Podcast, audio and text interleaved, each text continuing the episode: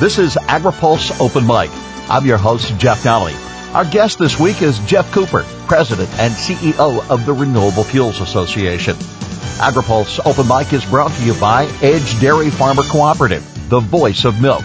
Learn more at voiceofmilk.com. AgriPulse Open Mic continues with RFA's Jeff Cooper next. Edge provides dairy farmers in eight Midwestern states with a strong voice, the voice of milk in Congress, with customers, and within their communities. Edge is an energetic, progressive organization that represents all dairy farmers equally, recognizing both their differences and similarities. Now the number four dairy cooperative in the country in terms of amount of milk produced by its members, Edge is amplifying the voice of its farmers. Now more than ever, dairy farmers need to be heard. Learn more at voiceofmilk.com. This is AgriPulse Open Mic. The renewable fuels industry has increased its production capacity nearly fivefold over the past three and a half decades to nearly 16 billion gallons last year. Jeff Cooper, President and CEO of the Renewable Fuels Association, says the biggest challenge isn't producing more fuel, it's breaking down the legislative and regulatory barriers that are preventing real demand growth for their product. Today in the U.S., we consume about 140 billion gallons of gasoline annually. Nearly all of that is E10, 10% ethanol. So right there, there's demand for 14 billion gallons of, of ethanol. We're producing about 16 billion annually. So obviously we're producing 2 billion gallons more than we can consume domestically in E10 blends currently. We've been working very hard as an industry the last uh, number of years to expand that blend rate from 10% up to 15%. We do have approval from the EPA to do that. We have had approval from the EPA for six or seven years, and we are seeing some retail gas stations um, offering E15 today, but it's only available at about 1,500 stations nationwide. So about one percent of our gasoline stations are offering E15. And, and the reason it hasn't grown more rapidly or expanded more broadly is not because of economics and it's not because of of any efficiency issues or anything like that. It's it's strictly because of regulatory red tape and bureaucratic regulations that need to be fixed and haven't been fixed that are keeping that product out of the market. So we think if we can address some of those barriers, those those regulatory barriers, and we're in the process of doing that, we think E15 can grow very rapidly uh, and can expand nationwide, just like we saw with E10, and that would certainly help shore up domestic demand. But at the same time, we're looking offshore and building export markets and are looking at record export demand this year, and that's been a godsend to really help try to restore some balance to our supply demand situation. Let's start with a broader stroke and then narrow it down. Uh, the administration is working toward year-round sales of E15. That in itself, is it enough to solve your woes? Not in the short term. We think long term it absolutely will grow the market and, and create new demand opportunities domestically.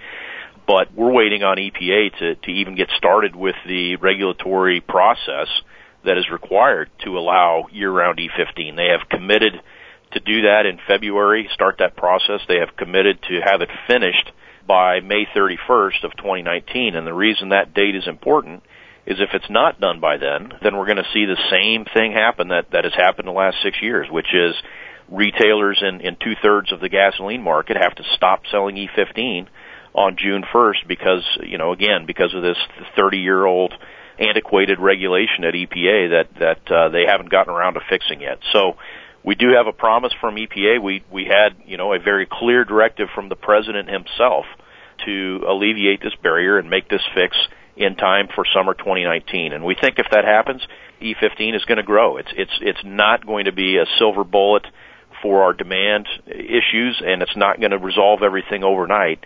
But it certainly is going to be the right signal to the marketplace at the right time and sets us up well for the long term. Again, using the broader stroke, I'm thinking of the auto industry, and for them, tomorrow is today. Uh, what direction are they looking for from Washington? Because as I've understood, you've done some work that are showing there's a higher volume of cars coming off the assembly line that can run on renewable fuels. But I sense an industry that, that's really looking for, for a direction from Washington. Well, I, I think that's right. They are uh, searching for direction and guidance on how they should be thinking about the future and, and mobility and vehicle technologies. They are today approving the use and, and including in their warranty statements and owner's manuals uh, approval to use E15 in nearly every new automobile that is sitting on a, a car lot today, and in fact, more than 90% of the vehicles on the road today uh, are legally approved by EPA to use E15. And so we are moving in that direction, but longer term, further term, the autos are looking at what can be done to get more bang for their buck and, and improve efficiency and reduce emissions with internal combustion engines. Of course, they're going to be focused on building some electric vehicles and, and looking at electrification and autonomous vehicles and, and those sorts of things. But they also recognize that that's really still decades off. I mean, we, we see EVs on the roads today, but they represent far less than 1% of the cars on the road today. And the internal combustion engine is going to be around for a very long time. And so the autos are interested in finding uh, pathways to improving the efficiency of those internal combustion engines. And one very promising pathway that they have found is the use of a higher octane fuel in a engine that has a higher compression ratio and is probably has you know turbocharging and has been downsized. They can improve the efficiency of that engine you know, between 5 and 10%, and that translates to better fuel economy and reduced emissions and helps them meet their federal regulatory requirements to improve fuel economy. So we see a real role for ethanol in that equation as well because ethanol, of course, is the highest octane fuel additive available on the market today. And if done right, we think ethanol could be kind of the, the key ingredient in a, in a future high octane fuel that the autos are today asking for. With regard to higher octane fuels and, and higher combustion engines, uh, are we behind the curve for the world or would this be an advance to the rest of the world? we're actually behind the rest of the world on this issue. Today in Europe, their standard gasoline, their regular grade, has the same octane level as our premium grade here in the U.S. So they're using basically premium gasoline in all of their vehicles today in Europe, and they are seeing some benefit to that. When you look at uh, fuel economy in Europe compared to the U.S., they certainly have an advantage. So we are playing catch up to, to Europe and, and other parts of the world there has been a you know lots of discussion about at least moving to that level to a 95 RON octane gasoline, which again is premium, and, and that would kind of be the standard grade of gasoline nationwide. There's been discussion amongst the autos and and our industry and the refining industry, and there's actually been some legislation introduced around that concept of moving to a premium grade gasoline as our standard. We think we ought to go beyond that because there's even more efficiency to gain and, and further emissions reductions that can occur if you go beyond that level of octane and that would put us in a leadership role around the world if we skipped over 95 RON and went straight to 98 RON, which would be, you know, equivalent to about a 93 AKI octane level, the, the, you know, the number you see on the pump. So what happens if Washington continues to dawdle on this issue and makes no change in its policy? Well, I think what happens is, is, you know, we fall further behind the rest of the world in terms of smart policies to uh, address greenhouse gas emissions and, and improve efficiency and continue that market transformation from fossil fuels to renewables. You know, if we continue to, to sit around with our head in the sand here, we're going to get left behind. During this lame duck session of Congress, there was a hearing looking at the 21st Century uh, Transportation Fuels Act. Uh, Mr. Shimkus and Mr. Flores talking about making a transition to a higher octane and sunsetting the RFS. At first blush, how does RFA feel about their proposal?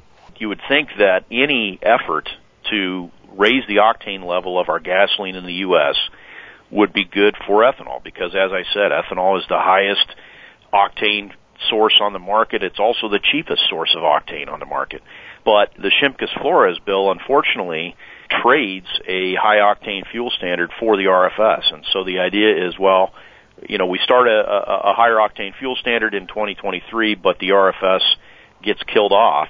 And we've looked at several studies and, and analyses that show today's fleet of refineries could meet a higher octane fuel standard at the level that was specified by Mr. Shimkus and, and Mr. Flores without really blending any more ethanol. So they'd continue to make E10 and they'd get that extra octane boost from more hydrocarbons and running their refineries and their reformers at their refineries more severely and using more energy and upgrading some of those low octane fractions of the crude oil barrel to higher octane and, and that's how they would meet that standard. We're not interested in that. We think a, a higher octane fuel standard can work in tandem with the renewable fuel standard and, and could layer on top of a renewable fuel standard. And that way the RFS would ensure that when refiners go to raise the octane of their gasoline, they're choosing that renewable, lower cost, higher octane fuel source, which is uh, ethanol. Some see 2022 as an end game and a reason to make changes in energy policy now. Do you buy into that thought? Well, I mean that that really was sort of the impetus behind this proposal from Mr. Shimkus and Mr. Flores. That you know their their their argument is, look, uh, in 2023, uh, EPA takes the reins entirely on the RFS program, and the volumes that were specified by Congress cease to exist. And so now you're you're leaving it up to to EPA, and and certainly there is some uncertainty around that. You know, it really depends on who is in the White House and who's the administrator at EPA. We don't really know how that process is going to work out because it's four years away.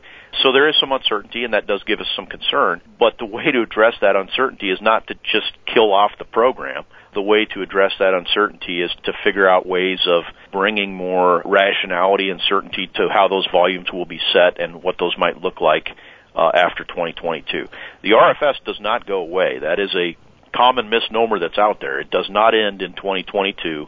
The volumes that were specified by Congress end in 2022, and then it's up to EPA to set those volumes from there forward. Speaking of EPA, the small refinery waivers, how much did that cost your industry, and how much is it costing your industry if reallocation doesn't occur? We were very pleased when EPA came out in late part of 2016 and said the 2017 RFS for conventional biofuel is going to be 15 billion gallons, uh, and that's what Congress uh, had specified in the law. And so, for the first time in a while, EPA was following the law and setting that volume where it was supposed to be. Well, much later, we came to find out that that was not a real number. That 15 billion gallon number was significantly eroded by these small refinery exemptions that former Administrator Scott Pruitt was handing out to virtually every refinery that was asking for one, whether they were able to demonstrate economic hardship or not, they were getting a free pass and, and a bailout from complying with the, the RFS. And so that 15 billion gallon requirement on paper really became something more like a requirement for 13.7 or 13.8 billion gallons and, you know, the result was a flood of compliance credits back onto the market. And, you know, we saw the value of those RIN compliance credits just collapse. And we're still suffering the, the effects of that, uh, today. I talked about just the, the really very poor operating conditions that we're seeing in the marketplace today and, and poor margin conditions.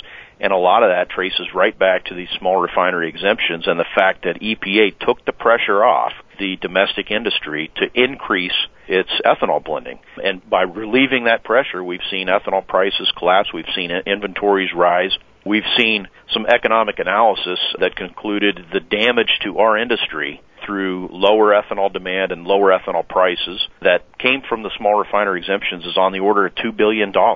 So it's quite significant. We've taken EPA to court over its mismanagement of the small refinery provisions, and, and we're hoping that that lost volume, that lost demand, is reallocated, is reapportioned, is given back to the industry, either as a consequence of legal action or EPA and the administration coming to its senses and, and understanding that what they took away from us, they need to give back. Do you see a new direction from a new leader at EPA?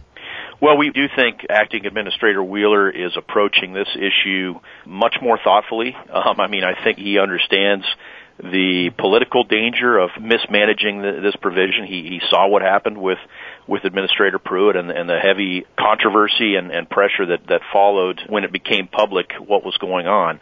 And the other thing is, I, I think it's going to be really hard for any refinery to argue today that the RFS is somehow causing them economic hardship when the price of those compliance credits is, you know, 10 or 15 cents compared to the 90 cents or a dollar that it was uh, a year or a year and a half ago when Mr. Pruitt started handing out these exemptions. If the Shimkus Flores bill were to see traction with a new lead of energy and commerce, how would RFA stand on that proposal as written? Well, you know, I, I think that's an unlikely scenario. I, I think the new leadership of House Energy and Commerce is going to have different priorities and different interests. You know, they may look at the Shimkus Flores bill as a starting point for some discussions but they have lots of other things that they would want to uh, prioritize and, and focus on. We do think high octane should remain on the table and should be one of those things that that committee continues to examine and, and think about. But the Democratic leadership on that committee is supportive of, of the renewable fuel standard and, and, and is supportive of advanced and cellulosic biofuels and, and would be opposed to just cutting off the program and definitively ending it as the Shimkus bill uh, proposed to do. We do think it may be a starting point for a conversation in the next Congress, but there's going to be much more focus on climate and greenhouse gas emissions and, and carbon on that committee than there was under Republican leadership. What does your crystal ball say for Congress in 2019 toward renewable fuel? Well, I think what I just said is going to be true for for the larger Congress as well. I, I you know, with the Democrats in, in control in the House now, um, I, I do think there will be much more focus on uh, climate change and and how energy policy and environmental policy can work together to uh, combat uh, climate change and and look at solutions for reducing greenhouse gas emissions. Um, that's not something there's been much discussion of the last few years for uh, for obvious reasons. Uh, but I but I do think that is going to come back to the fore. Um, I also think our industry has a great story to tell uh, with regard to to those issues, um, and, and we can show that blending more ethanol uh, is going to help reduce greenhouse gas emissions from liquid transportation fuels, and it's going to help reduce uh, other pollutants, uh, tailpipe uh, criteria pollutants. Um, so we're you know we're, we're thinking that that's going to be much more front and center uh, in the new Congress, and and uh, like I said, we have a good story to tell, and we're excited to tell it. Most of our conversation to this point has been uh, geared on the domestic market, but there is a growing list of countries, including Canada and yes, China, that are talking about renewable fuels and higher blends of transportation liquid fuels. How important is that export market and access to that export market for your membership? Well, the export market has been tremendously important uh, this year. I've, I've mentioned the, the challenges we're facing in the domestic market. Uh, the export market has been phenomenal in, in helping restore some semblance of balance in our supply and demand uh, equation. And we are expecting record export demand uh, for 2018, something on the order of 1.6 or 1.7 billion gallons of exports. So, you know, one out of every 10 gallons we're making today is leaving the country and, and being exported to other markets. And, and again, 10, 15 years ago, no one would have believed uh, that that that we would be exporting 10% of our output today. Um, so, uh, you know, I think the industry has done a phenomenal job in developing uh, that demand internationally, and, and we are seeing very strong demand from markets like Canada and places like Brazil, um, which is the number two leading ethanol producer in the world, yet they have been the number one importer of U.S. ethanol this year, um, simply because their their demand is is uh, higher than their supply and their ability to to satisfy that demand. Um, but also places like India, um, other places uh, in in North Africa and, and the Middle East are, are importing uh, significant volumes of, of ethanol. Uh, Southeast Asia, we're seeing growth there. Places like Korea and Japan. Um, so we we truly are seeing a, a global market, a robust global market develop uh, for ethanol, and we're very excited about that. But we do face barriers there as well, and, and our, our largest one, is in China. Um, a few years ago, China was our number three export market for ethanol. It was our top market for our co-product, uh, distillers grains exports. Um, and today, there's virtually no ethanol or distillers grains going into China because of tariffs that they have put on those products, partially as a uh, response to, uh, you know, the, the the the trade war that we see going on uh, between the U.S. and China. So that that's been uh, significantly detrimental to our industry. The the lack of access we have had to the Chinese market. You know, at the same time, the, China is trying to develop their own domestic ethanol industry and and grow their own market internally. Um, they have a a a goal of of blending 10% ethanol nationwide by 2020. Uh, there's just no way they're going to meet that goal without importing some product uh, from other suppliers, and and that would uh, appear to be a boon to the U.S., uh, but only if we can access that market uh, duty free or, or certainly at reduced tariff rates than what we see today. Well, Jeff Cooper, we want to thank you very much for spending time with us on this edition of Open Mic. Jeff, it is Open Mic, and you have the last word today. Well, Jeff, I mean, I, you know, I, I think one thing that I've been focusing on, and I really want to make a focus for, for RFA moving forward, is we've just got to do everything we can to ensure that our markets, both domestically and internationally, are, are open for competition. That's all we're asking for is a fair chance to compete. And, and we're convinced that given that opportunity, and that access to the consumer, the consumer is going to choose our product. It's lower cost. Today we're 25 cents under gasoline.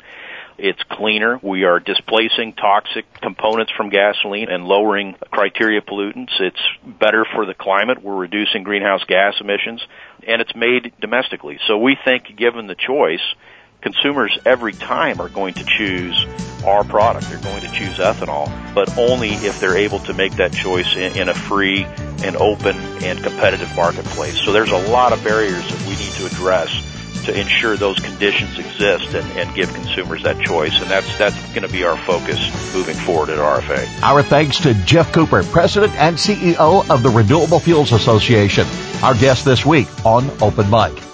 AgriPulse Open Mic is brought to you by Edge Dairy Farmer Cooperative, the voice of milk. Learn more at voiceofmilk.com. For AgriPulse, I'm Jeff Nalley.